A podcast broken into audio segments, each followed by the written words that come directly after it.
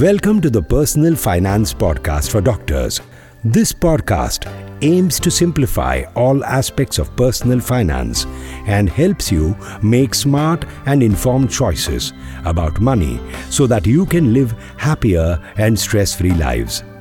Today's episode is brought to you by Chanda Varma, who is a financial coach and vice president with the doctor practice at MFA the only company in India having a dedicated practice for doctors. Hi, everyone. Welcome to this week's podcast. And it's all about money and happiness. See, we all intelligent souls will agree that it's a myth that more money is equal to happiness. Money can't buy happiness, we know that. But we've also heard that it is better to cry in a BMW than cry on the road. But friends, pata hai kya? At this point, it doesn't matter because you're crying, you're unhappy, your location is irrelevant. You're just like any other person who's crying. So, the point is that if more money was equal to happiness, and if this was true, the richest people would also be the happiest. The most seemingly beautiful people would not be depressed. Okay, don't don't don't bash me. Let me clarify. Money is important. It is extremely necessary. But what is more important is what can money do for you that will give you happiness? What can money do for you?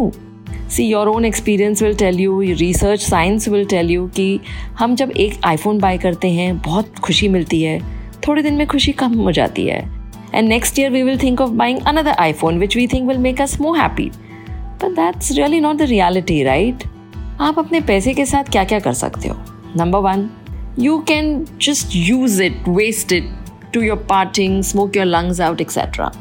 Number two, you can buy things you need food, clothes, home, education, car, many other things. Number three, you can spend it on lifestyle. Your wants are maybe a Gucci bag or maybe an Apple Watch. Number four could be you save and you invest for meaningful experiences, for meaningful goals. In short, for your future. Number five, give it, charity. And number six, hoard it you accumulate money and all you do is think about money all the time and not let it do anything for you. Now tell me, out of all these six points which I mentioned, which one do you think gives meaningful and long lasting happiness? अब ये खुद के लिए आप जवाब दीजिए You can pick up any and say that it will make you happy. But there is no point doing it and learning after years that it won't make you happy.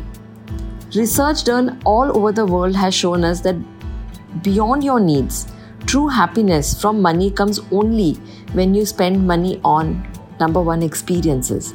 Taking a vacation attending that music concert taking that 7 day course that you always thought you would take. Number 2 saving for meaningful purposes like taking care of your loved ones your child's education safeguarding your future. And number 3 giving it away to help people. Giving and helping others has been one of the most gratifying activity. So at a very broad level your duration of happiness increases as you move away from pleasure to purpose. Pleasure kya hai? Pleasure is temporary. You buy new stuff, you eat something, you you see a movie, you're happy for a few hours, and then the law of diminishing returns uh, starts working. You you forget about it, and and then you want something new after a few days because you want to seem feel the same level of pleasure. What is purpose?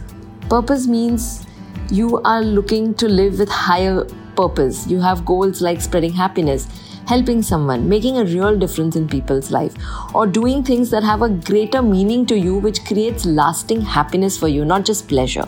Of course, this does not guarantee that आप sad नहीं होंगे or yeah, you won't have a bad day. You certainly will.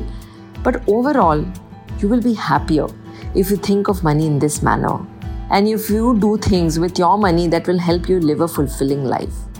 Shifting to this way of thinking about money is a small change, but it can result in a big difference. The wisest and the happiest of people have understood this. So they work on the best return on life and not the best return on their money. This is what I believe in. It means that it doesn't necessarily need for you to have exciting new products to invest in, timing the market, doubling your money, taking a lot of risks because you see someone else taking it and making a killing out of it. Your money needs purpose. That's when you become richer by an education, or richer by an experience, or richer by a new cuisine, or richer by helping someone.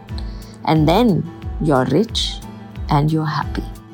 I don't know if this makes sense for you, but I think it makes a lot of sense for me. I hope it helps. Thank you for listening in. God bless. You were listening to the Personal Finance Podcast for Doctors with Chanda Varma. If you find this podcast relevant and interesting, do share it with other doctors as well. It will be great if you leave a review, share, like, and subscribe. You could also let us know if there is any specific topic that you would like us to cover.